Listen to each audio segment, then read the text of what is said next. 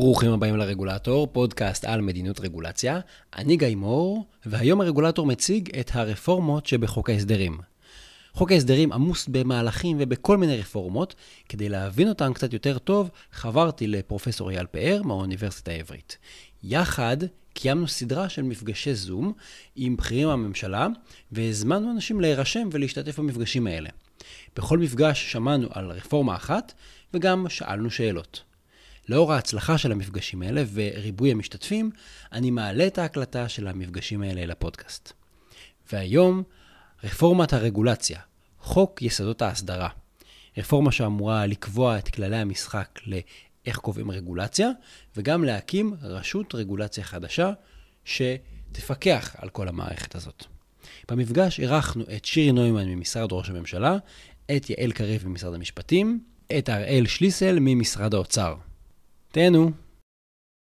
אוקיי, okay, אז uh, ערב טוב uh, לכולם, אני שמח שרבים uh, הצליחו להצטרף. Uh, ברוכים הבאים למפגש השני, במה שמסתמן uh, שיהפוך לסדרת מפגשים, uh, uh, שקראנו לו בשם המאוד מקורי ויצירתי, זום על מדיניות uh, ציבורית.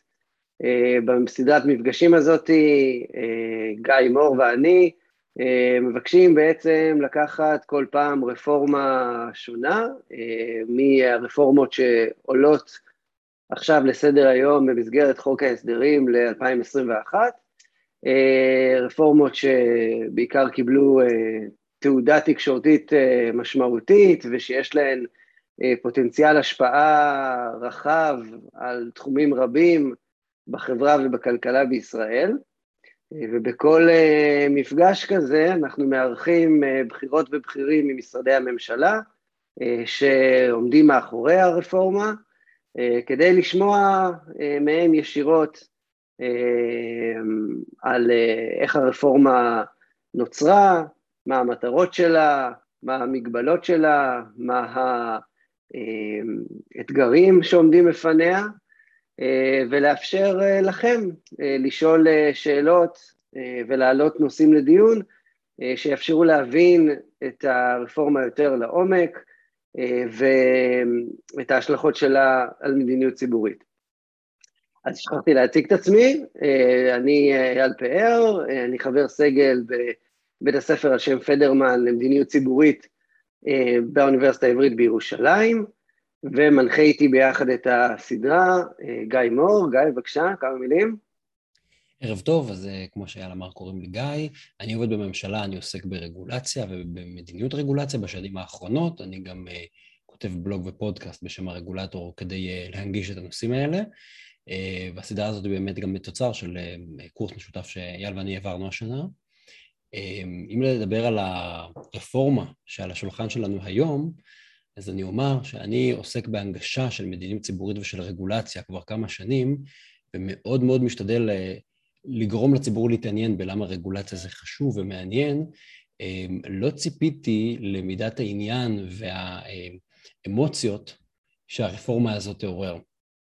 ואני חושב שיהיה מאוד מאוד מעניין לשמוע על הרפורמה הזאת, מה, במה היא עוסקת בבשר, לא רק בכותרות, מה עומד מאחוריה, ובעצם המכניזם המורכב הזה אמור לעבוד. אז בשביל זה בעצם הזמנו לכאן שלושה נציגים משלושה משרדים, כי בניגוד להרבה מאוד רפורמות, יש פה איזשהו מהלך רוחבי ממשלתי קצת יותר דופן. אז נמצאים איתנו שירי נוימן ממשרד ראש הממשלה, יעל קריב. שירי, תעשי שלום, שירו אותך. יעל קריב ממשרד המשפטים, ייעוץ וחקיקה. אהלן. והראל שליסל ממשרד האוצר, מאגף התקציבים. אז נראה לי נתנו מספיק הקדמות, mm-hmm. ניתן לשלושת האורחים שלנו לפתוח, להציג את, ה, את הרפורמה קצת, מה, מי ומו, ומכאן אנחנו נפתח לשאלות. אני מזמין אתכם כבר, אתם יכולים לכתוב בצ'אט כבר עכשיו וגם תוך כדי ההצגה שלהם, ואנחנו ניקח את השאלות שלכם, נציג אותם, וננסה פה לפתוח שיח שיהיה מעניין ומועיל לכולנו. בבקשה, יעל. טוב, אז אנחנו נחלק את ההצגה, באמת כמו שגיא אמר, היה פה מהלך די יוצא דופן בממשלה של שיתוף פעולה של שלושת משרדי המטה, אז שירי, ככה תפתח עם תיאור הבעיות, אחר כך הזווית של האוצר, ואחר כך אני אדבר על פתרונות. אבל זה ממש לבקשתם של גיא ואייל, זה יהיה בשתי דקות לכל הצגה, ואחר כך נשמח להרחיב יותר בשאלות והתשובות. מעולה, אז ישר לעניינים. קודם כל רצינו להגיד תודה לגיא ולאייל על ההזמנה, אנחנו ממש שמחים להיות פה ושמחים על ההזדמנות להנגיש ושמחים לראות הרבה שמות מוכרים במשתתפים. אנחנו רוצים טיפה למסגר רגע באמת לפני שאנחנו נכנסים לשלב של השאלות רגע את הבעיות המרכזיות שמהם יצאנו לתוך התהליך הזה, את ההשלכות וההשפעות שאנחנו צופים שיהיו לזה וגם את המנגנונים המרכזיים שנמצאים ברפורמה. בעצם הצוות הזה התבסס בעבודה שלו על מספר מסמכים מרכזיים, קודם כל הסקירה מאוד מקיפה שנעשתה במשרד המשפטים על ידי יעל, על מסמכי רקע שבחנו את הבעיות במצב הקיים, בין היתר דוח מפורט מאוד שהגיש גיא לצוות, ובעצם, וניתוח של המצב הקיים. ובעצם זיהינו מספר בעיות מרכזיות שחוזרות על עצמם, והן לא בעיה של משרד כזה או אחר. תהליכי הרגולציה והאופן שבו רגולציה נקבעת הרבה פעמים היו לקויים. אם אנחנו מסתכלים מאז ארבע שלוש תשע שמונה שבעצם קבע בהחלטת ממשלה מנגנון בקרה, זיהינו שבערך ב-שישים וחמישה אחוז מהמקרים עומדים בחובה לעשות תהליך הערכת השפעות רגולציה בעת רגולציה חדשה, בשאר המקרים בכלל לא מבצעים את זה, עשרים ושלושה אחוז מהמקרים זה מתבצע רק בדיעבד, מה שאומר שזה בעצם תהליך שמלבין את ההחלטה שכבר התקבלה ולא תהליך עבודה משמעותי. מהנתונים שהוגשו לנו על ידי עמותת רווח נקי, שבוחנת גם את האיכות של התהליך שנעשה, ראינו שתהליכים עצמם נעשים באיכות מאוד נמוכה, עם ציון ממוצע של חמישים מתוך מאה, ואפילו בעייתי יותר, ככל שהתהליך הוא יותר גדול ומשמעותי, ככה הציון היה נמוך יותר. זה העולם בחוקים ותקנות, כשאנחנו מדברים על נהלים המצב אפילו יותר בעייתי. יש בישראל עודף של בירוקרטיה ורגולציה ומערכת תמריצים מאוד נמוכה כדי לטפל בזה. אין, אין היום בישראל טיפול שיטתי, אין מנגנוני one in, one out, למשל, יש רק פרויקט של הפחתת נטל של החומש שהוא פרויקטלי והוא הסתיים, יש חוסר תיאום בין רגולטורים, זה נובע מזה שאין תוכנית עבודה ממשלתית, רגולטור לרוב רואה רק את נקודת המבט שלו ואת האינטרס שהוא אחראי על זה, ולכן אנחנו נתקלנו בהרבה מקרים של חוסר תיאום מובהק בין רגולטורים, מפוקחים שקיבלו הוראות סותרות, לשים צינור מתחת לאדמה כי יש בו חומרים דליקים, לשים את אותו צינור מעל האדמה כי החומר הדליק גם מזהם ואסור שהוא ידלוף לאדמה, ובסופו של דבר גם יש מערכת תמריצים שלילית לרגולטור, מערכת התמריצים של הרגולטור היא לא מערכת תמריצים שמעודדת אותו לנהל את הסיכון, אלא מערכת תמריצים שמעודדת אותו למנוע את הסיכון לגמרי, זה נובע גם מסוגיות משפטיות של הגנה על רגולטורים, גם מציפיות של ציבור ולחץ של תקשורת, וגם מזה שהרבה מקרים באמת אין לרגולטור את הכלים ואת מערכת התמיכה המלאה, כדי להגיע למצב של ניהול סיכון ולא של אפס סיכון, ושקשה מאוד לשנות את המצב הקיים, בטח ובטח לצעדים של הפחתת נטל. יעל, את יכולה להעביר?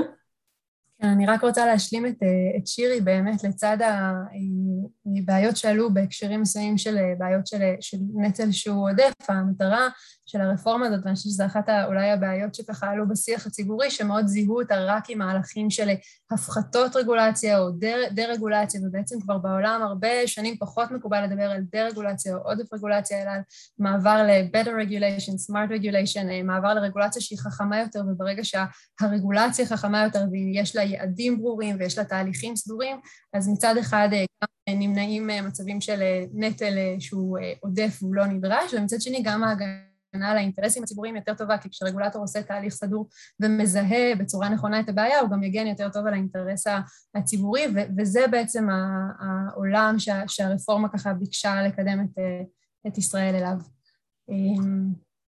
אז באמת במבט על, הסתכלנו על המנגנונים שקיימים בעולם המרכזיים שנועדו לטפל באותן בעיות, זה לא בעיות שהן ייחודיות לישראל, וכמו שיעל אמרה נכון, הבעיה היא לא רק בעיה של עודף רגולציה, אלא של רגולציה שלא נבנית ככה שהיא תהיה מיטבית ומדויקת, וראינו שבאמת מרבית המנגנונים שקיימים בעולם פשוט לא קיימים בישראל, אין בישראל גוף שקיים בחקיקה, שהתפקיד שלו זה לקדם את התחום באופן שיטתי, לחקור אותו, ליצור תמונת עולם שלו, לעשות בקרה שיטתית על תהליכי העבודה, לפתח את התחום, לטפל בנטל העודף. אין בישראל בחוק בקרה על זרם הריאה, אין בישראל מנגנוני טיפול במלאי הרגולציה, כמו שציינתי קודם, יש את תוכנית החומש הממשלתית שבדיוק מסתיימת, אבל אין מנגנונים מובנים, שיטתיים וקבועים שמחייבים רגולטור או ממשלה לטפל בנטל העודף, גם לצורך העניין תוכנית החומש שפעלה חמש שנים, הגיעה להפחתה מתוכננת של כמעט חמש מיליארד שקל משנה, מתוכם הממשלה מצליחה ליישם היום בערך שתי מיליארד שקל בשנה, זה פער מאוד גדול ומשמעותי. התוכנית הייתה כלל ממשלתית, אבל יש אזורים מסוימים בממשלה ש... על אף החובה בכלל לא השתתפו בה, והיום לא נבחנו ולא נעשתה בהם הפחתת נטל, ולבסוף, ומאוד משמעותי, אין בישראל תוכנית רגולציה שנתית. הרבה רגולטורים לא יודעים במה רגולטורים אחרים מתכננים לעסוק, האם זה נוגע לפעילות שלהם, ואיך זה משפיע על הרגולציה בתחום שלהם. אלה פערים ש, ש, ש, שקיימים, מנגנונים שקיימים במדינות אחרות בעולם, יכולים לתת מענה לבעיות שזיהינו ולא היו קיימים בארץ. טוב, אז אנחנו קצת נדל... אה, אוקיי. אז הראל, אתה רוצה ככה לתת את הזווית של האוצר, או למה בהסדרים? כן. קודם כל, באמת, טוב, אולי להסדרים נתייחס אחר כך, אבל המוטיבציה שלנו לגעת בנושא הזה של הרגולציה, היא קודם כל מתחילה מהעולם של הפריון או התוצר לנפש. זה גרף שאנחנו מראים כמעט בכל נפגש עם חבר כנסת שאנחנו, לא משנה מי שאנחנו הצגנו לו את הרפורמה, שהוא מראה למשל את הפער בין ישראל ל-או אי סי די השנים. וניתן לראות למשל, הקו הירוק פה זה הממוצע של ה-או אי סי די התחזירי, והקו הכחול זה ישראל. תוצר הנפש בעצם, כמו שאתם יודעים או שלא יודעים, משקף את רמת החיים בסוף שפוגש האזרח. ומה שאותנו מטריד, רואים שהפער התוצר הנפש הלך וגדל, בתחילת, ה... בתחילת שנות ה-אלפיים, אחר כך הוא קצת הצטמצם, בין היתר בגלל כל מיני תוכניות להפחתת רגולציה ותוכניות כלכליות ששיפרו את המשק והביאו לצמיחה. ואיפשהו אנחנו מתחילים להרגיש שהפער גדל ל-ארבע עשרה ואחר כך שבעה עשר אחוז, אין לנו פה איזושהי אמירה מדעית, אבל אחת התחושות, נקרא לזה, התחושות שלנו, ההבנה שלנו, שאין מספיק, המשק הגיע לאיזושהי רוויה מרפורמות רגולציה קיימות, והפער הזה שהולך ונפתח, אז יש לו כל מיני סיבות, יש לו את הסיבות שבאמת של מחסור בתשתיות, יש לו את ההיבטים של תחרות, אבל בטח לעולם של רגולציה, יש תרומה מאוד מאוד משמעותית, גדול שאנחנו רואים בפתיחה הזאת של התוצר לנפש, ונקרא לזה מעין שקף מוטיבציה. תמונת המראה של התוצר לנפש היא באמת גם הפריון. אם הפריון בישראל נמוך בסדר גודל של עשרים אחוז ביחס לממוצע המדינות ה-או אי סי די, גם תראו את המדינות בצד שמאל, תראו מזה מדינות אנחנו, מי השכנות שלנו ברמת הפריון, ושוב, אני נותן את, אלה, את הדוגמאות האלה, בדרך כלל אנחנו מתחילים מהשקפים האלה, אבל השקף הזה גם של הפריון וגם של התוצר לנפש, זה בעצם שקפי המוטיבציה, כלומר אלה בעיות היסוד שאנחנו רואים במשק הישראלי, וכשאנחנו מנסים לנתח מה הסיבות להם, אז באמת אחת הסיבות הקלאסיות זה לדבר על מחסור בתשתיות, שזה מטופל בחוק ההסדרים, בין היתר למשל על ידי הרפורמה במטרו, והסיבה סיבה מרכזית נוספת לפערים של גם בתוצר לנפש וגם בפריון, נוגעות באמת לנושא של הרגולציה, ופה באמת אפשר לראות איזשהו מדד איכות של רגולציה שמראה איפה ישראל נמצאת ביחס למדינות ה-או אי סי די, וגם ביחס למדינות שניסינו ככה במהלך העבודה של הצוות, שהוזכרה פה קודם, מדינות שניסינו קצת ללמוד מהן איך הן אה, אה, עושות רגולציה. חשוב לי להגיד רק לגבי מדדים של רגולציה, בשונה אה, אה, מתשתיות, ושאולי זה משהו שהוא יותר כמית הרבה פעמים, לבוא ולהגיד כמה לצורך העניין, פסי רכבת אה, אה, לאזרח, כמה מגוואט אנרגיות מתחדשות, זה יותר קל. בעולם של רגולציה, אחת הבעיות היא שזה נושא שגם מצד אחד נורא כולם אוהבים לדבר עליו, או לרגולציה, כולם חשים אותו, אבל נורא נורא קשה לקמת אותו, ונורא נורא קשה אה, לבוא ולהצביע בדיוק, בדיוק, בדיוק איפה הבעיה. זה אגב בעיניי אחד האתגרים הגדולים ברפורמה הזאת, אני כבר אה, אקדים ואומר, שהיא רפורמה כזאת, זה קצת כמו חור שחור רגולציה. כולם מבינים שצריך לשפר את זה, ואין פתרון קסם. אז כנ"ל גם במדדים, אין איזשהו מדד שאני יכול להגיד לכם, תקשיבו, הוא משקף הכי טוב בעולם. יש כל מיני מדדים של איכות רגולציה, על כמה קל לעשות יותר בנייה, כמה קל להתחבר לחשמל, כמה קל, כל מיני דברים. בסוף זה אינדיקטיבי, אבל בשורה התחתונה, אנחנו מסתמכים על, גם על דוחות של, של ה-או אי סי די, שהדוחות האלה מצביעים על כך שהפער בעצם בין ישראל לממוצע מדינות ה-או אי סי די הוא סדר גודל של שבעים וחמישה מיליארד שקל על פני עשור. אם בעצם ישראל תגיע למצב של רמת הרגולציה הממוצעת ב-או אי סי די, אז הערכה של ה-או אי סי די שתהיה שווה בערך שבעים וחמישה מיליארד שקל, צריך להגדיר שזה הערכת חסר, יש גם מספרים הרבה יותר גבוהים. שוב, לנו בסוף תמיד חשוב לשים איזשהו מספר, אני כן אומר שצריך להתייחס אליו גם באיזושהי מידה של שמרנות, כי בסוף, שוב, הנושא של לקמת רגולציה הוא קצת מורכב. זה טוב, הראל קצת דיבר על המוטיבציה באמת האוצרית, אני יכולה להגיד מהזווית של משרד המשפטים, מה שבעיקר אותנו הטריד זה הפגיעה בשלטון החוק, המצב של הרגולציה היום שמייצרת מצבים שבאמנים שנאלצים לפעול בלי רישיון, מקבלים דרישות סותרות, ההשפעה על זכויות האדם, על הזכויות לחופש עיסוק, הן מאוד מאוד משמעותיות, הזווית ככה יותר של משרד ראש הממשלה שרוצה לקדם תהליכי ממשל תקינים יותר, איכותיים יותר, אגף חברה וממשל שם, אז באמת ככה היו שילוב, שילוב של מוטיבציות. אני לא אכנס עכשיו למצב בעולם, זה נגיד דוגמאות לגופי רגולטורי אוברסייד באדי שהוקמו בעולם, אולי נרחיב על זה אחר כך קצת בשאלות והתשובות, אבל באמת רק להגיד שהנושא הזה, הרפורמה הרגולטורית קודמה ברוב מדינות ה-או אי סי די, ובכלל בעולם יש מדינות שכבר התחילו לפני שלושים שנה, ארבעים שנה, הבינו שלא מספיק לעשות רפורמה בסקטור ספציפי, כמו למשל סקטור החקלאות, כדי אה, לשפר אותו, אלא יש גם תהליכים רוחביים שהם ככה חלים על, על רגולציה אה, באשר היא, כדי לקדם את המערכת כולה. אז בעצם החוק, ואני אומרת את זה ממש במשפט לכל מרכיב, אפשר יהיה להרחיב אחר כך יותר בשאלות והתשובות, יש לו שני נדבכים משמעותיים. קודם כל, הוא קובע עוד לפני, ככה כולם מדברים הרשות, רשות, רשות הרגולציה, אז רגע עוד לפני הרשות הזאת, יש הרבה מרכיבים בחוק שנועדו להסדיר את, את תהליכי קבלת ההחלטות, יש שם גם עיגון למהם העקרונות, ה-Regulatory Principles של רגולציה טובה ומיטבית, והסמכה של רגולטורים, עד היום כל רגולטור היה מוסמך אך ורק לפי החקיקה הספציפית שלו לשקול את uh, הגנה על איכות הסביבה או בטיחות העובדים, אז עכשיו יש לו גם באמת הסמכה לשקול שיקולים נוספים, את ההשפעות החברתיות, ההשפעות הכלכליות של הרגולציה שהוא קובע. Um, יש באמת הגדרה של חובות בחינה בדיעבד, שבעצם כל רגולציה חדשה מעכשיו תיקבע עם איזושהי דרישה בחלוף חמש שנים, עשר שנים לעשות בחינה שלה בדיעבד, לבדוק שהיא באמת השיגה את המטרות שלה. יש תוכנית רגולציה שנתית שכל רגולטור בעצם יידרש לפרסם מה הרגולציות שהוא מתכנן לבחון בשנה הקרובה, כדי לאפשר לחברה האזרחית, הציבור, בעלי העניין השונים באמת להיערך לתהליכים האלה. וגם לאפשר יותר תיאום בין הרגולטורים לבין עצמם. יש הרבה מצבים שרגולטור א' מגלה שרגולטור ב' מתכנן לעשות משהו שסותר לחלוטין נושא ש, שהוא מקדם, ומגלים את זה רק בשלב של פרסום התזכיר, אז באמת לתאם גם לשפר את התיאום הממשלתי. וחובה לפרסם רגולציה שנשמעת החובה הכי אלמנטרית בעולם, ובעיניי זה אחד האלמנטים המהפכניים בחוק, בעצם מאגר אחד נגיש לציבור, שבו כל הרגולציה תפורסם.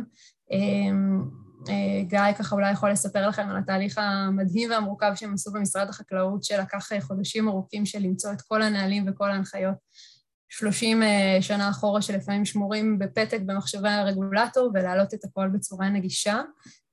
אז זה החלק באמת הראשון של החוק, ועל זה הנדבך הנוסף הוא באמת ההקמה של הרשות, הרגולטורי אוברסייד באדי של ישראל, שבהתאם להמצאות של ה-או אי סי די יהיו לארבעה, ארבעה, לפעמים מדברים על חמישה תפקידים עיקריים. הראשון הוא, הוא בקרה על תהליכים של גיבוש רגולציה חדשה, מה שמכונה הערכת השפעות רגולציה, Regulatory Impact Analysis. השני הוא בעצם הפעולות לטיוב הרגולציה הקיימת, לרגולציה יש נטייה להצטבר ב... ככה לשכבות גיאולוגיות שלא, רגולטורים לא מספיק מגיעים אליהם, אז באמת לראות איך משפרים את המערכת, מצב שבו, לא יודעת אם יצא לכם לבקר במאפייה קטנה שבגלל חובה משנות ה-שישים שבעים, חייבו אותה להקים מקלחון, שירותי נשים, שירותי נשים, שירותי נשים, שירותי גברים, לוקרים, וכל זה בשביל שלושה עובדים שעובדים שם, אז באמת הרבה חובות מיושנות שצריכות בחינה מחודשת. אחריות על התחום של תיאום בין רגולטורים, גם פרסום התוכנית השנתית, שולחנות עגולים, גישור במקרים שרגולטורים פונים בבקשה לגישור במחלוקות, ותפקיד סופר חשוב, סופר משמעותי שלא לא מספיק מדברים עליו, כי, כי פחות צריך את הסמכויות בחוק, אבל זה אחד מהתפקידים בחקיקה, זה באמת לבנות את הקפסיטי של המערכת, ל, ל, לעשות את ההכשרה, את ההנחיה של, לרגולטורים, ליווי, ייעוץ, בעצם כל התפקיד הזה, ולצד זה ככה התפקיד החמישי הוא באמת יותר הייעוץ גם לממשלה, התפקיד גם יותר המחקרי של איסוף הנתונים, בעצם היום אין אף, גורם שרואה את המערכת הזאת כמכלול, כשיש לו את הנתונים, יש ככה, מחקר ראשוני, ראיתי שדוד נמצא פה, שהתחילו לנסות להבין בכלל כמה רגולציה יש, או מה יש ברגולציה מאוד מאוד קשה. היום אין נתונים גם כי באמת אין את המאגר הראשוני שממנו אפשר להתחיל, אז זה גם באמת יהיה אחד התפקידים לייצר את התמונת עולם הזאת ולשקף אותה לממשלה.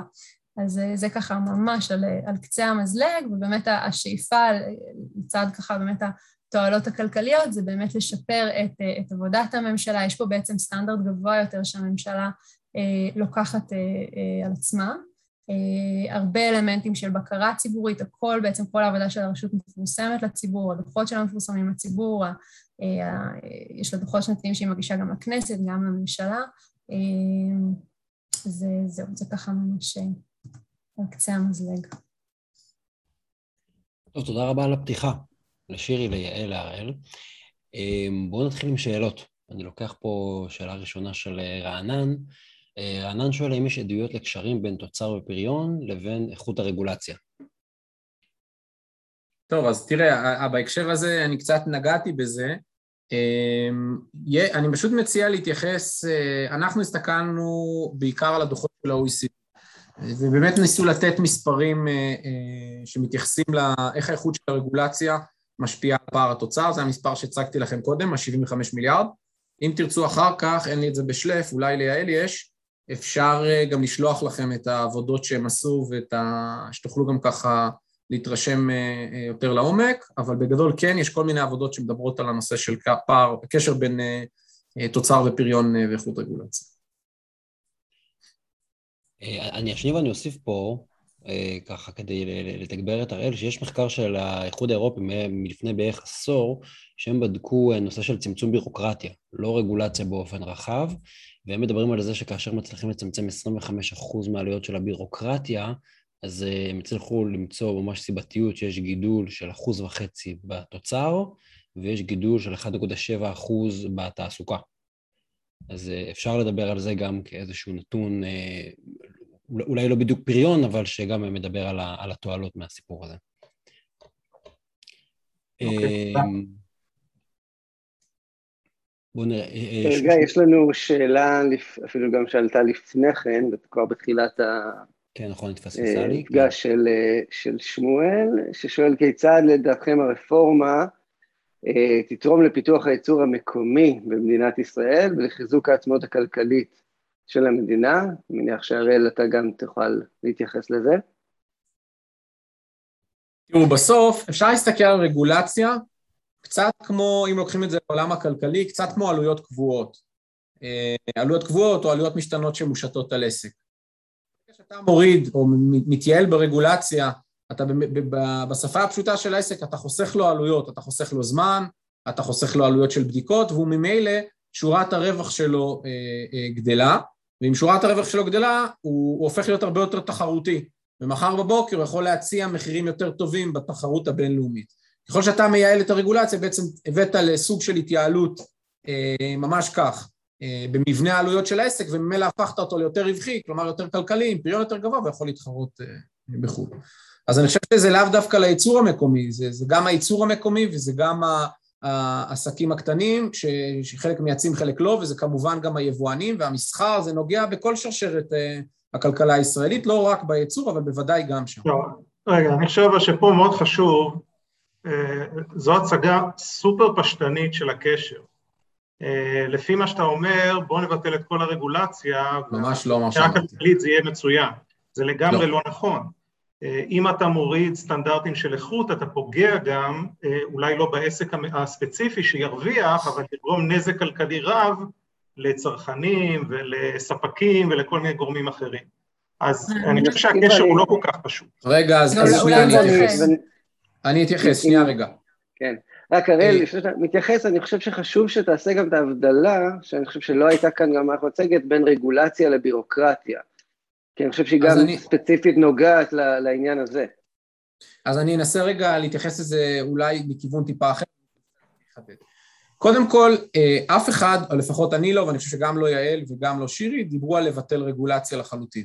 אנחנו מדברים על איזשהו, על מציאת האופטימום. אף אחד לא חושב שלא צריך רגולציה.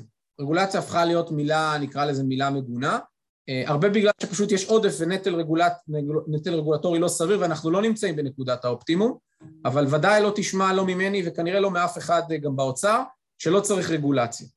הרגולציה הנכונה היא רגולציה שמייצרת איזשהו אופטימום, לצורך העניין סתם ניקח את זה לעולם של עסקים, בין השמירה על ביטחון הציבור ובריאות הציבור, לבין באמת גם תחרותיות והיכולת של עסק לצמוח.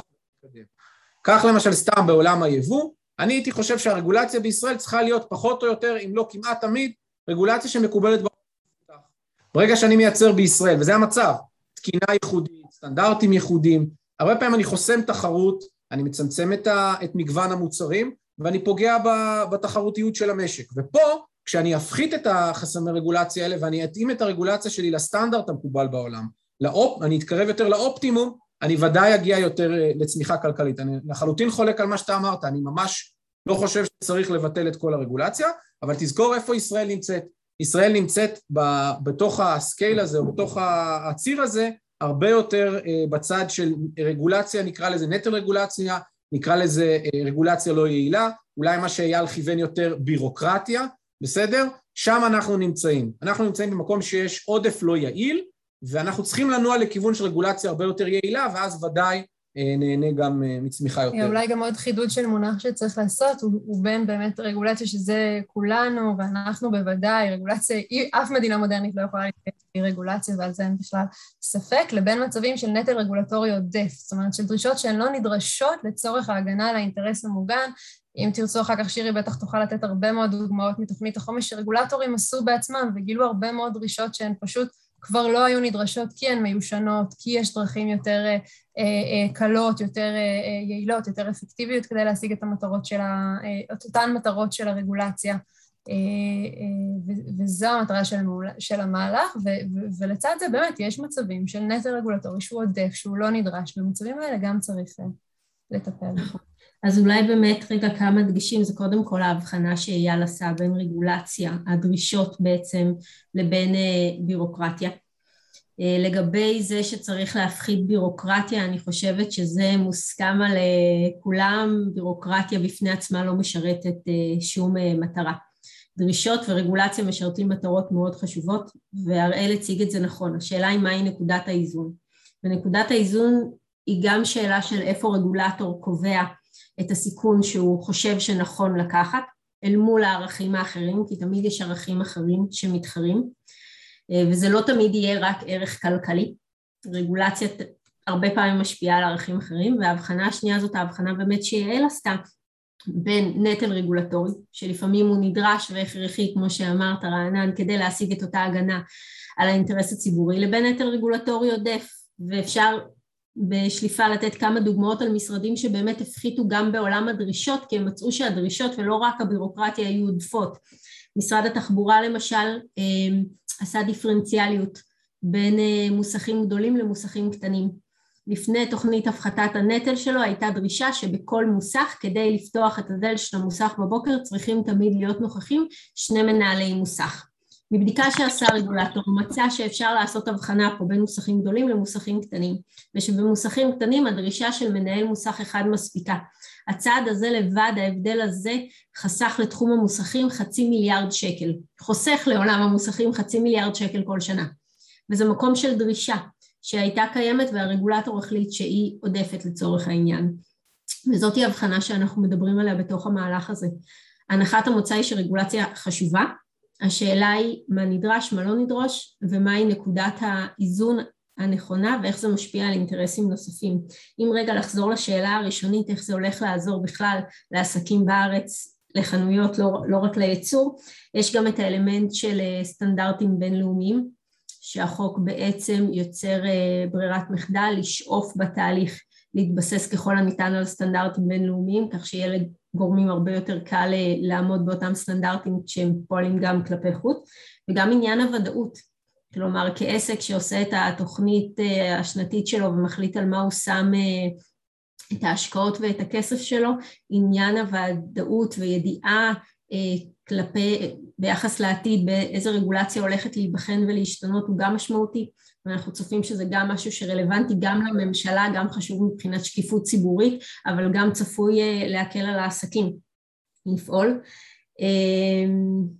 זהו, זה מה שרציתי להוסיף. טוב, בואו נעבור לשאלה הבאה. יש פה שאלה של שושי, שאני צריך להגיד, שושי שואלת פה על הרפורמה ברישוי עסקים, שזה הצעת מחליטים אחרת ופרק אחר ומחליטים וחוק אחר וצוות אחר שטיפל בזה, אז שושי, אני חושב שלא נכון להפנות שאלות על הרפורמה ברישוי עסקים לצוות הזה, זה, זה זירה אחרת, אבל כן, שושי נוגעת פה בנקודה לדעתי שהיא אחד בתפוחי אדמה הלוהטים של הרפורמה הזאת, שהיא שואלת בעצם על הסמכות של רשות הרגולציה מול הסמכות ושיקול הדעת של הרגולטורים, והאם הרג... הרשות הרגולציה הזאת לא uh, תבוא במקום ולא תיטול סמכות ולא תנטרל את הרגולטור. טוב, אולי אני אתחיל. ו... Uh, כן, זה באמת אחד הנושאים המטרידים, ובאמת אני חושבת המעסיקים, ברור uh, לכולם, שבמערכת הרגולטורית היה וישאר מישהו גורם המקצוע שאחראי על בריאות הציבור או משרד הבריאות, ומישהו גורם המקצוע שאחראי ומומחה בהגנת הסביבה או משרד הגנת הסביבה וכו', והמומחים הספציפיים לצורך העניין, מהנדסי המזון, יושבים והם הם בעלי המקצוע והמומחיות בתחומי התוכן הספציפיים שלהם. לצד זאת, וזה צריך להגיד, וזה ככה ההבנה שישראל הגיעה אליה יחסית מאוד מאוד מאוחר, יחסית לשאר המדינות המתקדמות בעולם, יש גם מומחיות בעולם הרגולטורי פוליסי, בעצם עולם מדיניות הרגולציה, בעצם איך עושים תהליכים כדי לקבוע רגולציה בצורה טובה יותר.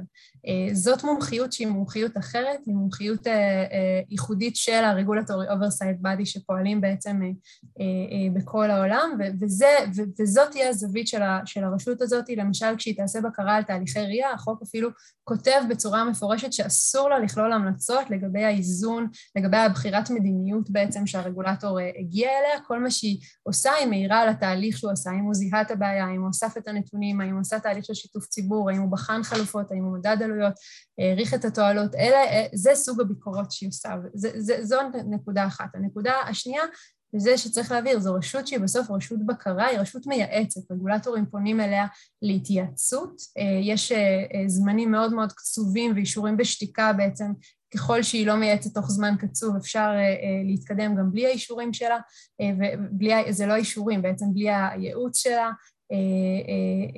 ובמובן הזה הרשות היא באמת רשות מייעצת שנועדה לייעץ, לסייע לרגולטורים, לקבל החלטות בצורה טובה יותר, היא לא מחליפה את האחריות של כל רגולטור בתחום שלו. תודה רבה.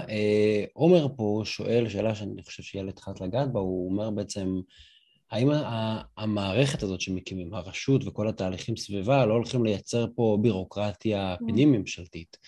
מספיק קשה, אני מפתח את השאלה פה, מספיק קשה להעביר חוקים, לתקן דברים, עכשיו אתם מוסיפים עוד שחקן ועוד מישהו שצריך לדבר איתו, והוא יהיה איזה פינג פונג מולו, ועומר פה מדבר על עולם של מכרזים, שחובת מכרזים הפכה כל התקשרות למאוד מסורבלת, וכולם בורחים למסלולים של פטור ממכרז, ויש תעשייה שלמה סביב זה. האם אנחנו לא מייצרים פה עוד איזה מערכת בירוקרטית, בירוקרטיה על בירוקרטיה כזאת? זה ממש היה אחד החששות הכי מרכזיים, היו כמה כאלה, וזה אחד המרכזיים שממש העסיקו אותנו לכל אורך הדרך, איך לא מייצרים פה עוד סרבול, גם ככה להעביר תקנות, לעשות את כל הוויה דלה רוזה הממשלתי, זה, זה דבר מאוד לא, לא פשוט, ובכלל, עצם המחשבה של הקמה של עוד רשות, אולי הרי בשיר יפלו לשים, אבל מאוד לא, זה לא אינטואיטיבי בשום צורה, עוד מפקחים כדי לטפל בבעיות הפיקוח, יש משהו מאוד מאוד משונה בזה, והעניין הוא שא' מה שראינו ובאמת עשינו ללמוד מהעולם זה שאף מדינה לא הצליחה לעשות את זה אחרת, בריטניה למשל הרבה זמן היה את, את תהליכי הריאה, באיזשהו שלב מבקר המדינה שם התחיל לעשות בקרה על התהליכים האלה, באיזשהו שלב הקימו את היחידה הממשלתית, ובסוף הקימו גם את ה-אר פי סי עם חקיקה שהסמיכה אותם לעשות בקרה, ויש ממש מח, ככה הרבה מחקרים, בדיקות שנעשו שהראו ש, שהשיפור המשמעותי היה ברגע שהיה גוף שמפקח על, ה, על התהליכים האלה, בעצם גם אפשר גם לחשוב על זה, זה די ככה, מובן שאם אני יודע שבסוף אני אעמוד לביקורת ויפורסם דוח שיגיד האם התהליך שעשיתי הוא טוב או לא טוב, זה ידחוף ויתמרץ אותי לעשות תהליך טוב יותר. אבל לצד זאת, השאלה הייתה איך בכל זאת מייצרים את הבקרה הזאת, בלי עכשיו לסרבל את כל העבודה הממשלתית, היו כמה uh, צעדים ומנגנים שניסינו לשלב. דבר ראשון, ייצרנו מסלולים ממש קצרים uh, ברמת הנשות אפילו חריגים, זאת אומרת, רשות הרגולציה תוך ארבעה עשר יום צריכה להודיע אם היא מייעצת, uh, ככל שהיא הודיעה שהיא מייעצת, יש לו שלושים יום לכתוב דוח בקרה, לפרסם אותו לציבור, זהו, רק במקרים מאוד חריגים, היא תוכל uh, שלושים ימים נוספים uh, להאריך את הזמן, ובזאת היא תם, תם האירוע, בכל שלב אם היא לא מייעצת. יש אישור בשתיקה, זאת אומרת מראש, בטח במונחים ממשלתיים, הזמנים הם מאוד קצרים, הלוואי שגופי בקרה פנים ממשלתיים אחרים היו עומדים בזמנים כאלה. לצד זאת יש לה מסלולים ירוקים, היא בעצם תפרסם כל מיני הנחיות לגבי מצבים שבהם היא פותרת מהתייעצות, או היא מייצרת מסלולים יותר קצרים, אם זה באמת בהקשרים שיש עלויות יותר פשוטות, או מומחיות שהרגולטור הצליח לפתח בה, תחומים האלה, ובנוסף, אחד התפקידים שלה, וזה אפשר היה לראות כבר בהחלטת הממשלה האחרונה, זה בעצם לייצר מסלולים ממשלתיים יותר מהירים לטיוב של רגולציה. החלטת הממשלה האחרונה החליטה על מין, אפשר לקרוא לו מבצע ניקיון אביב, צריך למצוא לו אולי שם יותר מוצלח, אבל מסלול מרוכז שמאפשר לכל רגולטור להביא את כל התקנות שנועדו לטייב רגולציה קיימת, ולהעביר אותם במהלך ככה בשאיפה מזורז ומהיר בכל המסלולים הממשלתיים עד הכנסת. וזה יהיה חלק מהתפקידים שלה, לייצר בדיוק את המסלולים האלה. יש עוד איזושהי נקודה שצריך גם לחדד, לדעתי, שהיא נוגעת לאיפה נמצא היום נטל הבירוקרטיה. בניתוח שלנו הוא נמצא היום הרבה יותר על הציבור ועל המגזר העסקי, ועל כל מי שפועל בשוק, וצריך לשים לב, זה נכון שיש פה עוד איזשהו רובד שאנחנו מוסיפים של רגולציה או בירוקרטיה או תהליך שהוא נוסף על עבודת הממשלה, אבל הוא דווקא מתוך מטרה להפחית בקצה את הרגולציה לציבור או למגזר העסקי, או לכל מי שבעצם מושפע מהרגולציה הממשלתית, ששם אנחנו מזהים את עיקר הבעיה, ולכן צריך פה לא להתבלבל, אנחנו כן באמת מוסיפים, כמו שאל אמרה, או כמו שכולכם יודעים, מוסיפים עוד איזשהו רובד בעבודת הממשלה, אנחנו מנסים לעשות אותו הכי יעיל שאפשר, הכי קצר שאפשר, בכל מיני מסלולים מקלים, אנחנו די, אנחנו סבורים כמעט בוודאות שזה ישתלב עם גם ככה התהליכים שקורים בממשלה. היום חקיקה גם היא דורשת כל מיני תהליכים, שהם הרבה יותר ארוכים מהקידום של רגולציה, ואנחנו חושבים שהדברים יקרו אחד לצד השני, ולא יהיה פה באמת עיכוב ברוב הפעמים, אבל יכול להיות שבחלק מהפעמים כן יהיה עיכוב. אבל אנחנו אומרים, בקצה זה כדאי לנו, כי אובר הרגולציה הוא פחות דווקא בעולם הממשלתי, הוא הרבה פעמים דווקא בעולם הנקרא לזה איפה שהציבור פוגש את זה. היום כדי להוציא נועל, פקיד במשרד הגנת הסביבה שרוצה להוציא נועל, הוא יכול לעשות את זה במייל, אין לו שום, אין לו שום משהו שמונע ממנו, אבל אולי פה הבעיה הרבה פעמים, בזה שהדברים נעשים דווקא באיזשהו שלף. אז, אז אני חושב שפה צריך לשים לב, על, כשאנחנו אומרים עודף רגולציה, צריך לשים לב על, על איזה בדיוק תחום, איפה בדיוק הוא נופל. ושאלה של קורותי, אני מקווה שאני ארוגע את זה נכון, האם יש התייחסות בחוק לרגולציה הפנימית של הממשלה, למשל יחידות ניהול מרכזיות בתוך הממשלה, הבירוקרטיה שחלה על עובדי המגזר הציבורי, אני מניח שמדובר פה על תהליכי רכש פנימיים, חשכה, איוש של משרות, דברים מהסגנון הזה. אז הנושאים האלה הם, טוב שיר, את רוצה? מוחרגו, זה פשוט. הם מוחרגים מההגדרה של הרגולציה, בעצם כל הכללים שהממשלה מכילה על עצמה, הם לא חלק מהגדרת רגולציה, הם בוודאי בשאיפה, בוודאי היה כדאי, צריך להגיד, גם יש מדינות שלא רק לקחו את תחום הרגולציה, אוסטרליה היום עושה אימפקט אנליסיס להרבה מאוד החלטות מדיניות, גם אפילו החלטות באמת שחלות רק על הממשלה עצמה, כי זה תהליך מוצלח וסדור של איך לעשות הערכת השפעות של החלטות שמתקבלות. לצד זה רוב המדינות כן התחילו עם עולם הרגולציה, וגם אנחנו בישראל מכינים את זה על רגולציה, רגולציה, יש לה הרבה הגדרות, דוד יוכל להעביר פה הרצאה שלמה על הנושא הזה, אבל באופן קלאסי מתייחסת למצב שבו רשות ציבורית, מנהלית, מכילה על פעילות פרטית כללים, פיקוח ואכיפה, וזה לא חל על המצבים שבאמת הממשלה מסדירה את הפעילות של עצמה. גם חשוב לציין, לממשלה יש הרבה כלים שדרכם היא באמת מתנהלת, וזה מתחבר לאחת השאלות האחרות שעלו פה, מכרזים, רכש חברתי, תמיכות שהיא נותנת, שירותים שהיא מספקת באופן ישיר, תקציבים שהיא מוציאה. עולם הרגולציה הוא עולם מסוים מתוך הכלים שיש לממשלה להתנהל ולהסדיר התנהגות, והרפורמה הזאת היא רפורמה מסוימת שנועדה לתת מענה על מקום שבו יש כשלים מסוימים שנוגעים לרגולציה, כמו למשל העניין שהממשלה לא מטמיעה את העלויות של רגולציה כי היא לא משלמת אותם, ובמקרים אחרים למשל היא כן, ובמקביל למהלך הזה יש מהלכים רבים ונוספים שהממשלה עושה כדי לייעל את המהלכים שלה, לייעל את האופן שבו אה, היא עושה מכרזים, לייעל את עולם הרכש שלה, לייעל את עולם הרכש החברתי שלה. זה בסדר שיש הרבה כלים ויש הרבה רפורמות, אה, זה לא נועד להקיף את הכל, זה לא אומר שלא נעשה במקביל צעדים אחרים לשפר. תודה רבה. נעבור לשאלה של דניאל. דניאל שואל, האם יש ניסיון כחלק מהחוק הזה להכיל את החובות ואת התהליכים על רגולטורים פיננסיים? למשל, שרגולטורים פיננסיים יעשו תהליך ריאה או יעשו תהליך היוועצות כלשהו. אני אגיד בהערת סוגריים שההחלטות קודמות יותר החריגו במידה כזו או אחרת את הרגולטורים הפיננסיים. כן, אז בעצם ההחלטות הממשלה של אלפיים וארבע עשרה ו-אלפיים ושמונה עשרה לא חלו על הרגולטורים הפיננסיים, בין השאר פשוט בגלל שהם תאגיד סטטוטורי, תאגיד ציבורי, הממשלה לא יכולה להחליט על תאגידים, בנק ישראל, רשות ניירות ערך, ולכן החלטות הממשלה פשוט לא חלות עליהן. היא כן, הממשלה קראה ב-אלפיים וארבע עשרה וב-אלפיים ושמונה עשרה, קראה להם בצורה וולונטרית להכיל את החובות על עצמה, מה שלא קרה. ובתהליך הזה בעצם אנחנו יצאנו, הצוות בעצם כבר עובד די הרבה זמן, במרץ יצאנו בעצם בכל קורא לציבור, עם הכיוונים העיקריים והסקירה המשווה, וא' באמת ככה כמו שגיא אמר שהוא הופתע מהענות, אז גם אנחנו מאוד הופתענו, קיבלנו עשרות ניירות עמדה של חברה אזרחית ואקדמיה, וכמובן מגזר עסקי ועסקים קטנים, וככה יותר מ-שישים ניירות עמדה, מאות עסקים קטנים שענו לסקר עסקים שעשינו, והיה ברור שאנחנו נוגעים פה בנקודה סופר רגישה, והרבה, לא מעט מהניירות עמדה האלה, קראו לנו בעצם לבחון מחדש את המדיניות של ההחרגה של הגופים הרגולטוריים הפיננסיים, ובעקבות זה יצאנו לתהליך מול הרגולטוריים הפיננסיים,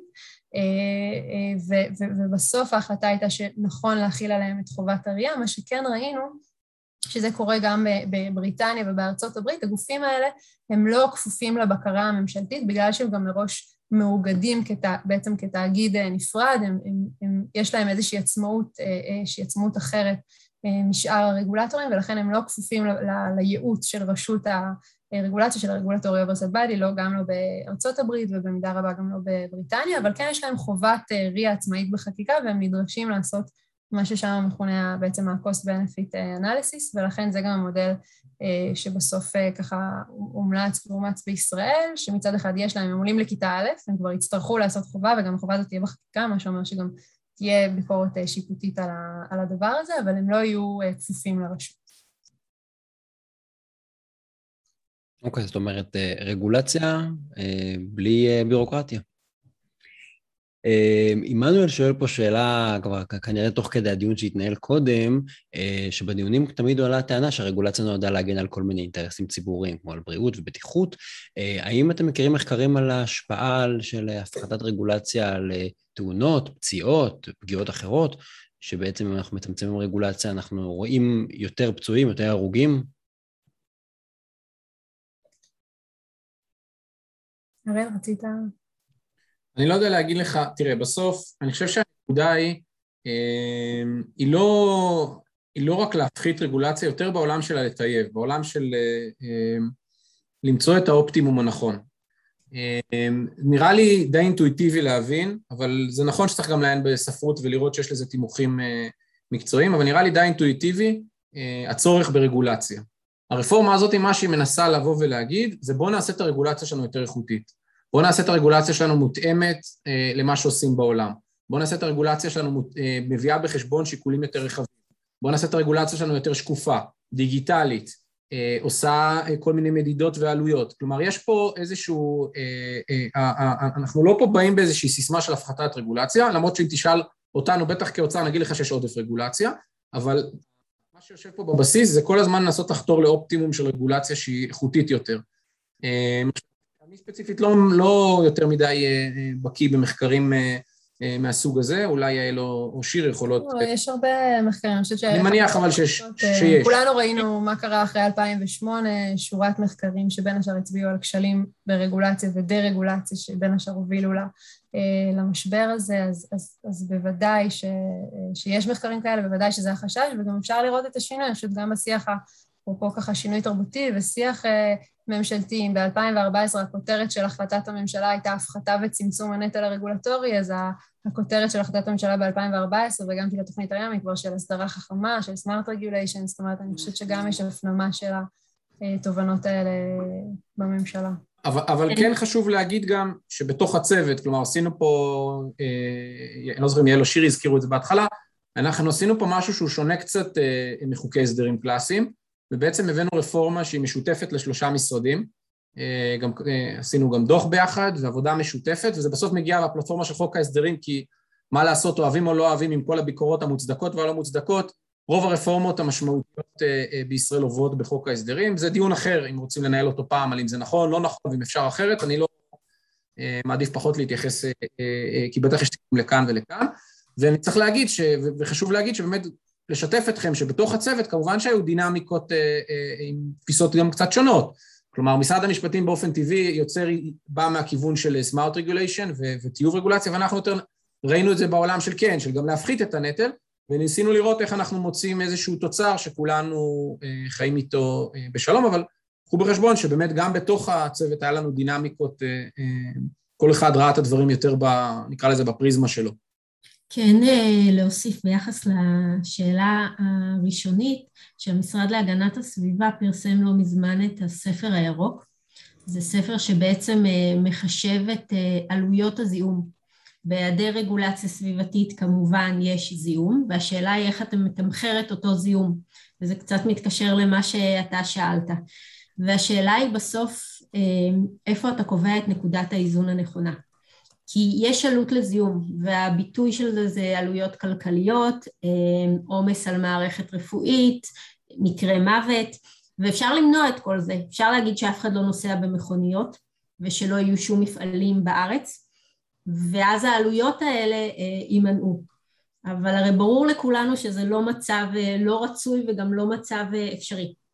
ולכן אני מניחה שמעבר לאותו ספר ירוק ומעבר לצעד שהגנת הסביבה עשו, שהוא צעד מאוד חשוב באמת כדי שיהיה אפשר לקמת לא רק את תהליכי הפחתת הנטל, אלא גם לקמת את החשיבות ואת ההשפעה של הרגולציה. אני מניחה שיש מחקרים נוספים, ואני חושבת שפה דווקא האנשים של בית ספר למדיניות ציבורית ידעו לענות על זה הרבה יותר טוב מאיתנו אולי,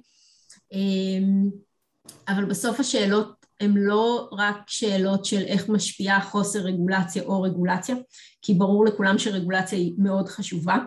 השאלה היא מה צריכה להיות נקודת האיזון, ומה העלויות ומה ההשלכות הנוספות, והאם הייתה פה הסתכלות רחבה על התהליך ועל כלל השיקולים לפני שנקבעה הרגולציה הזאת.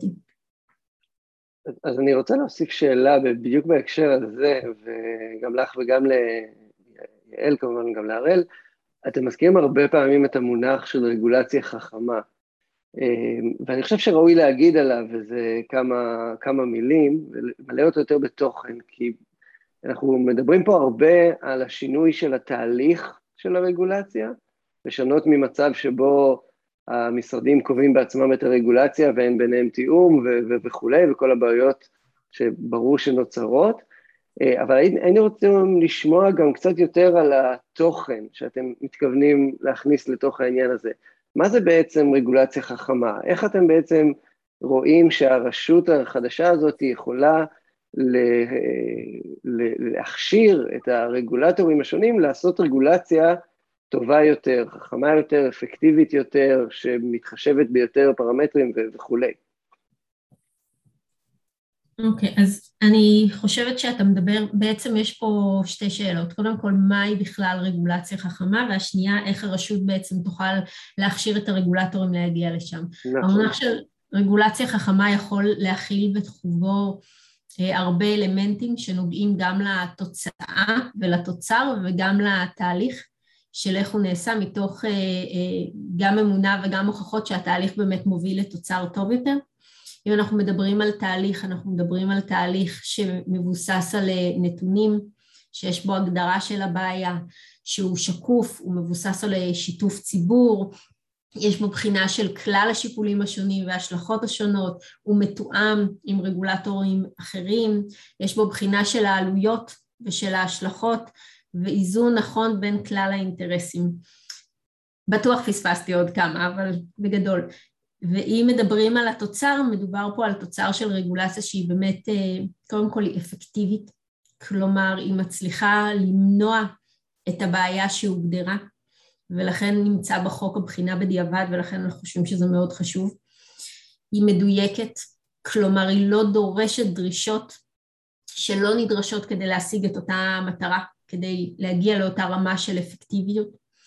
אין בה דרישות סותרות, אל מול רגולציות אחרות, אל מול רגולטורים אחרים, ואני חושבת שאלה הדברים המרכזיים. יעל, אם אתם רוצים להוסיף? כן, לא, אני חושבת שאחד הדברים היפים, שיהיה עכשיו בעצם בסעיף מטרת החוק, יהיו גם את העקרונות המנחים שיתארו בעצם בקווים כלליים, מהי אותה הסדרה מיטבית, מהו היעד שאליו המערכת שואפת בעצם, ורשאית באמת לשקול את כל השיקולים כדי להגיע אליו. והחצי השני של השאלה שלך, איך הולכים לגרום לרגולטורים להגיע לשם, אנחנו חושבים שזה מבוסס על כמה אלמנטים. קודם כל, אלמנט מרכזי זה שיש את היעד הזה, ויש הגדרה של מהו אותו יעד, מהי אותה רגולציה, מה, מה, לאן צריך לשאוף. זה כבר נעשה ברור יותר, כי עד היום, וזה היו אמירות ששמענו מרגולטורים בתהליכים שונים, התפיסה שלנו הייתה שרגולטור צריך לשקול למשל גם את ההשפעות הכלכליות של הצעדים שלו. ויש רגולטורים שעשו את זה, ויש רגולטורים אחרים שאמרו, אני פועל מתוקף חוק שמסמיך אותי, החוק שמסמיך אותי, מסמיך אותי לשקול שיקולי סביבה, שיקולי בריאות ציבור, הוא לא מסמיך אותי גם אם הייתי רוצה לשקול שיקולים כלכליים. אז החוק הזה קודם כל קובע גם יעד ולאן צריך לשאוף, וגם נותן שיקול דעת רחב יותר לרגולטורים, ולכן חשוב לקרוא את החוק הזה תמיד, הוא לא עומד בפני עצמו, הוא עומד ליד החוקים הנוספים, שהם החוקים הבסיסיים בעצם, שמכווינים את שיקול הדעת של הרגולטור, והוא מאפשר לרגולטור לשקול את השיקולים הנוספים, ולעשות תהליך שהוא מלא יותר. האלמנט השני זה בעצם בקרה על התהליכים. הבקרה על התהליכים לא נועדו כדי אה, לבייש רגולטור כזה או אחר, הם גם לא נועדו בהכרח כדי לשפר את התהליך הנקודתי, הם חשובים, אבל המטרה שלהם והמטרה של הפרסום והמטרה של להפוך את זה לבקרה שיטתית, זה לשפר את האופן שבו המערכת עובדת כמערכת, את היכולות של המערכת להוציא רגולציה שהיא רגולציה חכמה ואפקטיבית. והדבר השלישי והוא הכי חשוב, וזה היה חלק מהביקורות שקיבלנו לאורך התהליך, הגוף הזה יהיה חייב להתמקד בהדרכות ובהכשרות ובמתן כלים לרגולטורים, כי לעשות בקרות לבד זה לא מספיק, ולעשות פרסומים לבד זה לא מספיק. הוא יהיה חייב לשים אה, משאבים משמעותיים כדי לפתח את העולם הזה, להכשיר רגולטורים, להכשיר כמה שיותר רגולטורים, כמה שיותר מובילי מדיניות במשרדים, שבאמת יהיה להם את הכלים ואת היכולות. אני אצטט, אה, אתייחס למשהו שמישהי שנמצאת פה אמרה, וזה מלווה אותי תקופה ארוכה. רגולטורים נכנסים אה, לתוך התפקיד שלהם עם אה, עולם תוכן שהם מכירים. הם אה, מומחים בבריאות ציבור, הם מומחים בווטרינריה והגנת הצומח, הם מומחים במשפטים. הם אין מספיק את התפיסה בממשלה של מומחיות במדיניות רגולציה. כלומר, איך אתה עושה את התהליכים האלה, איך אתה מגדיר את הבעיות, וזה משהו שהוא מאוד משמעותי. הוא כמעט חמישים אחוז מהתפקיד של רגולטור, וזה משהו שהרשות תהיה חייבת לעשות. זה לא מקבל הרבה ביטוי בחוק, כי כמו שיעל אמרה בהתחלה, אין פה מנגנון או סמכות שצריך לתת. יש פה פשוט דברים שהרשות תצטרך לעשות. הכלל המהלכים האלה, ביחד, הם מה שיובילו לדעתנו לשיפור של המערכת ולהכשרה של הרגולטורים. אתם צריכים לזכור שבכל רפורמה יש פער בין מה שכתוב בחוק, לבין הרצון גם לייצר, נקרא לזה חופש, פעולה, לגוף שאתה מקים אותו. אם אנחנו נכתוב בחוק בדיוק מה, איך הוא אמור לנהל, איך הרשות אמורה לנהל כל דבר, אנחנו נהרוג את הגוף הזה עוד לפני שהוא קם. בסוף אין תחליף לזה שיבואו לשם אנשים איכותיים, שיהיה להם גם ראש פתוח, והם יפעלו בתוך התחומים, שה... בתוך המרחב שהחוק יצר להם. אבל זו דינמיקה ו... ו... ושאלה שתמיד אנחנו מתמודדים איתה בכל רפורמה, שאתה מקים גוף, או אתה מייצר איזשהו, אה, אה, אתה עושה איזושהי רפורמה, ואתה רוצה כן לשמר את המרחב פעולה בתוך החוק, ו... וזה גם עונה קצת על חלק מה... תודה על זה. אנחנו מתקרבים לסוף הזמן, ואני רואה שיש הרבה מאוד שאלות, אז אנחנו ברשותכם נמשוך עוד, עוד כמה דקות כדי לנסות להשתדל ולענות על השאלות שלכם, כי באמת העליתם פה שאלות מרתקות ו- וחשובות. אני מאחד פה שאלה של ניר ושאלה של דוד. איך מוודאים שהרגולטורים באמת יעשו מה שאנחנו רוצים שיקרה, שישתנה, שישתפר בעקבות הרפורמה, וגם יש הרבה רגולציה שמתחבאת בתוך מכרזים ממשלתיים למשל, או בתוך חוזים שהממשלה עושה עם גורמים פרטיים, והיא כנראה עוברת מתחת לרדאר של הרפורמה הזאת. כן, אז טוב, אולי נתייחס רגע להיבט השני, יש, יש לא מעט תחום, תחומים שהם כרגע באמת מתחת לרדאר, לא כי הם לא חשובים ולא כי הם לא כלים משמעותיים שבאמת הממשלה מפעילה אותם, מכרזים, אבל פשוט כרגע זה לא שם, הלוואי שנהיה אוסטרליה ויום אחד נעשה אימפקט אנליסיס לכל ה, כל עולם מדיניות הציבורית ולא רק לעולם של הרגולציה, אולי יום אחד זה יגיע, צריך באמת להתחיל. אז זה מהבחינה הזאת. תוכל לחזור רגע רק על החלק הראשון של השאלה, בעצם של... איך, איך מוודאים שהרגולטורים יעשו את מה שמצופה מהם לעשות, שמשהו ישתנה כתוצאה כן. מהשינוי הזה? אז יש הרבה, זאת אומרת, יש, החוק עצמו גם מגדיר בעצם גם חובה של הרשות כל שנה להגיש דוח שנתי, גם לציבור, לממשלה, לכנסת, בין השאר לדווח על היעדים שהיא עמדה בהם אחת לחמש שנים, היא צריכה בעצם גם להגדיר את, ה, את היעדים שלה וגם בהתאם לחובה לעשות בחינת אפקטיביות בדיעבד, לבדוק את האפקטיביות של החוק, את האפקטיביות של הרשות עצמה ולדווח אחרי חמש שנים האם היא באמת עמדה ב, ביעדים האלה, ומעבר לזה בעצם כל התהליכים הם תהליכים שיהיו שקופים, פתוחים גם לביקורת ציבורית, בעצם גם דוחות הריאה, גם הדוחות בקרה שהרשות מפרסמת או כשהיא פונה עם הצעת המץ או הסבר לתאר רגולציה שקיימת, כל הדברים האלה יהיו מפורסמים לציבור, ואנחנו מקווים שהשילוב הזה באמת בין הביקורת הציבורית, הביקורת הממשלתית, הביקורת של הפרלמנט, ביקורת שיפוטית בתקווה שתהיה מצומצמת ובמקומות המתאימים, השילוב של כל הגורמים האלה באמת יסייעו לרגולטורים להגיע למקומות האלה. יעל שואלת, האם חשבתם על השפעות רוחב של הרפורמה, למשל, איך היא תשפיע על תחומים אחרים שבהם המדינה מעורבת, האם תשפיע על האיזון בהם, למשל, נושא של הפרטה של שירותים ציבוריים חברתיים, כי היום יש יותר ויותר תחומים שהמדינה ממלאת בהם בעיקר תפקיד של רגולציה ופיקוח, אז מה הרפורמה כזאת תעשה לדברים שהם לא רגולציה? אז האמת היא שזה היו קולות, אה, שירי, אולי את התייחסי אותם. אני חושבת שהכיוון, ויעל אולי תתקני אותי אם אני טועה, הכיוונים החברתיים שאת מדברת עליהם, לפחות מהשאלה המפורטת שלך בצ'אט, הם תחומים שברובם, אם לא בכולם, הוחרגו מהרפורמה. זה מקומות שבהם הממשלה באמת מספקת את השירות בדרך אחרת לגמרי, או באופן ישיר, או דרך רשות מקומית, או דרך מכרזי רכש חברתי, זה פחות הרפורמה, ורגולציה זה גם לא כלי שמתאים לכל דבר, כלומר רגולציה זה מקום שבו למשק ולשוק יש את האינטרס לפעול והמדינה רק מסדירה את זה כדי למנוע את הסיכון, כדי להגן על אינטרסים אחרים. אבל אם אנחנו מדברים למשל על מקומות של הפעלת פנימיות או דיור מוגן או הרבה אזורים חברתיים אחרים, אם המדינה לא תממן בדרך מסוים או תספק את השירות הזה, זה לא שירות שיעלה בהכרח מהשוק החופשי, ובטח לא לכלל האוכלוסייה כמו שהמדינה רוצה לספק את זה. ולכן גם אם נגיע לאיזשהו חזון אחרית הימים שהרגולציה היא אפקטיבית, נהדרת, פשוטה, קלה, מהירה, עדיין האזורים האלה יחייבו מעורבות של הממשלה.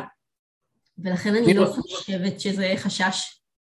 אני ברשותכם יהיה קצת יותר בוטה. אני חושב שאין קשר בין הדברים. בסוף הרפורמה הזאת, המטרה שלה היא לטייב את תהליכי הרגולציה. אין פה איזושהי אמירה או מדיניות על יותר הפרטה, פחות הפרטה, יותר מדיניות של כלכלה, נקרא לזה מדינה, ממשלה רחבה, עם, עם מיסים יותר גבוהים והוצאה ממשלתית יותר גבוהה, או דווקא ממשלה יותר רזה. זה לא במישורים האלה. הרפורמה הזאת מתעסקת בלטייב את הליכי הרגולציה. השאלות האחרות זה שאלות, שאלות עם יותר שאלות מדיניות, ואם תשימו לב גם בנוסח ההצעה, אנחנו נורא נורא ניסינו לברוח מכל המקומות האלה של מדיניות. אין פה איזושהי אג'נדה שמתחבאת בתוך ה...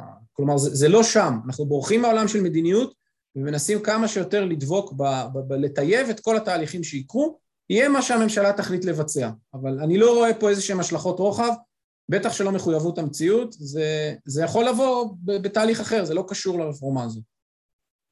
רק, רק העליתי את השקף הזה חזרה, כדי שאפשר יהיה לראות שבאמת רגולטורי אוברסייט אדוויז'רי קיימים גם בנורווגיה, וגם בשוודיה, וגם בדנמרק, וגם בארצות הברית, זאת אומרת, זה משהו שהוא אה, רוחבי, הוא לא... אה, אפשר לדבר הרבה על מדינת הרווחה, והתפקיד של המדינה בהספקת אה, שירותים ציבוריים, אנחנו פה מתמקדים באמת בכובע שלה כרגולטור, באמת בפיקוח שלה על פעילות פרטית. טוב, אנחנו נסכם בשאלה אחרונה, שבעיניי שאלה פשוט מצוינת לחתום את השיחה הזאת, שנייה ברכה לי, וזו שאלה של סיגל. סיגל שואלת, האם אתם חושבים שאופן גיבוש הרפורמה הזאת, הוא עומד בעקרונות הבסיסיים של רגולציה חכמה? האם נושאים של עלות תועלת, בחינה של חלופות, ניתוח של הבעיה, התחשבות בעוד גורם בתוך המערכת, האם נאה דורש נאה מקיים?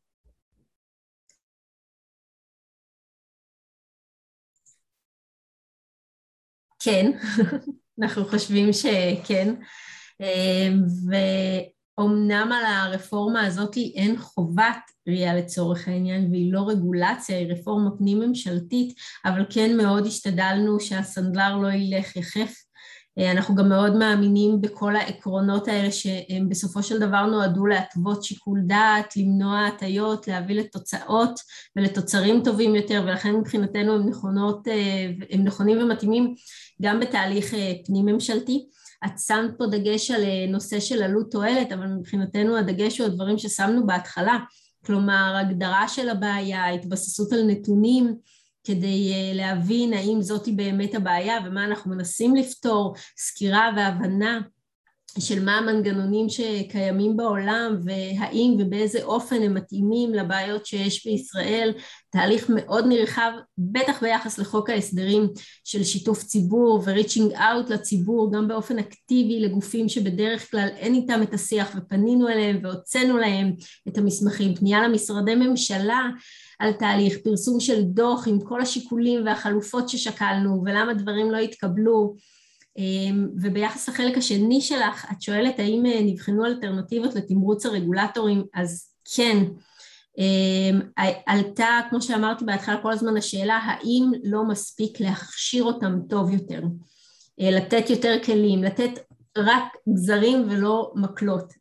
לצורך העניין, אנחנו לא חושבים שזה mutually exclusive, אנחנו כן חושבים שיש שונות מאוד גדולה בין הרגולטורים, ויש רגולטורים שהם באמת יותר מקצועיים, ותהליכי העבודה שלהם הם גם יותר טובים ומקצועיים, וזה כמו שיעל ציינה בהתחלה, אנחנו חושבים שצריך להיות לזה ביטוי, ולכן החוק כן יוצר חובה לרשות ליצור מסלול ירוק, של תהליכי בקרה מקוצרים, או תהליכים ש... או מקרים שבהם הרשות לא תעשה בקרה בכלל, לצורך העניין, מקום של, כמו שיש יבואן נאות, רגולטור נאות, שעשה תהליכים טובים, כי כן יש את השונות הזאת, וכן המטרה היא בסופו של דבר לתמרץ את הרגולטורים, לתמרץ את המערכת, לעשות רגולציה שהיא טובה, חכמה ואפקטיבית, שהיא לא טובה, לא חכמה ולא אפקטיבית, זה לא רק שאלת הנטל שהיא מטילה, זאת גם שאלת האפקטיביות שלה בהגנה על האינטרס הציבורי.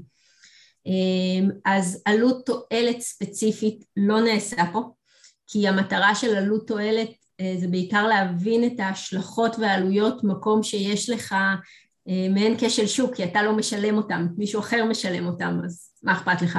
פה זה הממשלה משלמת, כלומר בסופו של דבר את, ה, את המחיר של המהלך הזה, אבל למעט אותו ניתוח עלות תועלת, שזה לגמרי משהו שאני בטוחה דרך אגב שאגף תקציבים, כי העלות פה זה תקנים, משאבים והתנהלות של הממשלה, וזה דברים שתמיד אגף תקציבים עושה, זה לא עלות תועלת של רגולציה, זה רחוק מהמנדט של מדיניות רגולציה לעשות.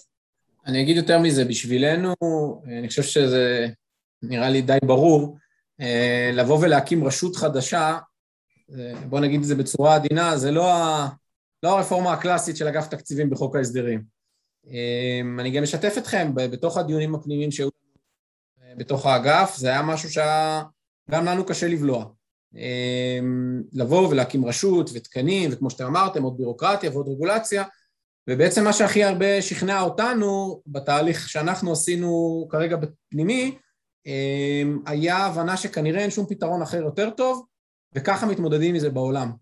כלומר, קודם יעל הראתה את השקף, הראתה את המנעד של המדינות, ממדינות כלכלת רווחה, פחות כלכלת רווחה, יותר קפיטליסטיות, פחות, ראינו שבאמת, כנראה שאין, אף אחד לא מצא עדיין דרך יותר טובה אה, להתמודד עם הנושא הזה, מאשר להקים גוף שתפקידו והוא מיינדד להתעסק עם הנושא הזה, אה, וזו גם הסיבה שאנחנו השתכנענו, אז כשאנחנו גלגלנו בתוכן, ב, גם בתוך הצוות וגם פנימה באגף, את כל הרפורמה הזאת, אז ניסינו לחשוב על המון המון כיוונים, ואני חייב להגיד לכם שהרשות הייתה הפתרון שהכי פחות התלהבנו ממנו בהתחלה, אבל, אבל בסדר, בסוף צריך להסתכל על המציאות בעיניים, ולפעמים עושים גם דברים שפחות נוחים, ואני אומר לכם שוב, לאגף תקציבים להקים רשות בחוק הסדרים, זה לא דבר נוח, ולא דבר טריוויאלי, בטח לא כשאנחנו ממליצים עליה, ו- ואם זאת השתכנע, כאילו, עבודה באמת גרמה לנו באמת להשתכנע שאין, זו התשובה שלי לנושא הזה של החלופות, באמת מהמקום הכי הכי אה, אה, אה, טבעי לפחות שלנו, אה, כאגף או כאוצר. רק להשלים שלהגיד שגם יש הרבה חלופות הרבה יותר קיצוניות ש, שיוסמו בעולם, למשל בקנדה, בבריטניה, בארצות הברית יש להם מנגנון של one in one out, אם רגולטור רוצה לקדם רגולציה חדשה הוא יכול לעשות את זה רק אם הוא מפחית רגולציה באותם סכומים, יש אוסטרליה הלכה למנגנון של סעיף שקיעה רוחבי, פשוט כל הרגולציה, כל חקיקת המשנה שוקעת כל עשר שנים ורגולטורים חייבים לקבוע אותם מחדש, לעשות לה כל דוחות טריה מחדש, פתרונות מאוד שבינינו ישראל לא בשלה עליהם, גם יש שאלה לגבי האפקטיביות שלא הצלחנו להשתכנע שהם באמת אפקטיביים, ועליהם לא, לא המלצנו. ואולי עוד אמירה אחרונה, סיגל, ש- שהיא מאוד נכונה, כלומר האמירה שלך של נאה דורש, נאה מקיים, היא אמירה נכונה וחשובה, ובגלל זה לצורך העניין בחוק גם יש סעיף שמחייב את הרשות, שנטל ההוכחה יהיה עליה ולחזור בתוך איקס שנים מרגע ההקמה שלה, לעשות בחינת אפקטיביות ועמידה ביעדים שהיא הגדירה מראש, כדי לראות שבאמת היא כמנגנון אפקטיבית ונותנת מענה לבעיות שהוגדרו. תודה, תודה. אני רוצה להודות קודם כל לשירי, להראל וליעל, ואם יורשה לי שאלה אחרונה, שאני מרגיש ש... אנחנו הולכים בין, הלכנו בין הטיפות לאורך כל הדיון הזה, ולא נגענו במוקש אחד חשוב, שהוא המוקש הפוליטי. הדבר הזה, כל הנושא של הרשות החדשה, העלה הרבה תגובות מהקשת הפוליטית. היינו שמחים לשמוע מכם, אחר מילים אחרונות, איך זה פגש אתכם, ואיך זה בעצם השפיע, אם בכלל, על התהליך של עיצוב הרפורמה החדשה הזאת, ואיך אתם רואים את הפוליטיקה גם משפיעה על התהליכים הבאים שהרשות צריכה לעבור כדי לקום וכדי להתבסס ובעצם להתחיל להיות אפקטיבית. בסוף הנושא, אתה קורא לו הפוליטי, אפשר גם להסתכל עליו פשוט דינמיקה של רשות מבצעת ואחר כך רשות מחוקקת, וזה משהו שקורה בכל רפורמה. אין רפורמה, בסוף כשאנחנו מגבשים רפורמה בחוק ההסדרים, אז אנחנו עושים את השיח עם המשרדים, אחר כך אנחנו עוברים את היועץ המשפטי לממשלה, אחר כך אנחנו עולים לממשלה, ואחר כך מגיעים לוועדת שרים לחקיקה, ואחר כך לכנסת, וכל תהליך כזה חווה כמובן כל מיני שינויים והתאמות, ובכמעט כל המקרים אף תהליך לא נגמר כמו שהוא התחיל, ואותו נקרא לזה מסננת, משדרגת, לא יודע איך תקרא לזה, כל אחד איך שהוא רואה את זה, קרה גם פה, ובאמת כמו שאתם יודעים, וזה לא סוד, אני לא יותר מדי רוצה להיכנס לניואנסים הפוליטיים, אבל היה באמת, נקרא לזה מחבש משמעותי לגבי הנושא הזה של הסמכויות, והוחלט באמת לוותר עליו, לפחות בשלב הזה, וסעיפים עשרים ואחת, עשרים ושמונה ושלושים, שהם בעצם סעיפים של סמכויות הקצה, שאנחנו חושבים שהן מאוד חשובות וחיוניות לגוף הזה, אבל הם כרגע הוחלט שהם ואמורים להיות מקודמים כהחלטה ממשלתית, כחקיקה ממשלתית נפרדת. אז זה בעצם התוצר של התהליך הזה שהיה בדינמיקה מול, בוא נקרא לזה בשלב של הכנסת, אבל המקדים עוד לפני הוועדה, מה שנקרא בואכה הקריאה הראשונה, זה חלק מההסכמות שהגיעו אליהם, ואני מניח שגם בכנסת ובדיונים, בהכנה לקריאה שנייה ושלישית, יהיו עוד הרבה שינויים, שוב, כמו כל רפורמה, בטח רפורמה שהיא רפורמה משמעותית, ברפורמות משמעותיות מן הסתם, הרבה פעמים השינויים הם יותר משמעותיים, אז זה גם מה שהיה פה, אני מניח שזה גם מה שיהיה בהמשך, בהקשר הזה זה לא חורג מרפורמות אחרות שאנחנו קידמנו ומקדמים.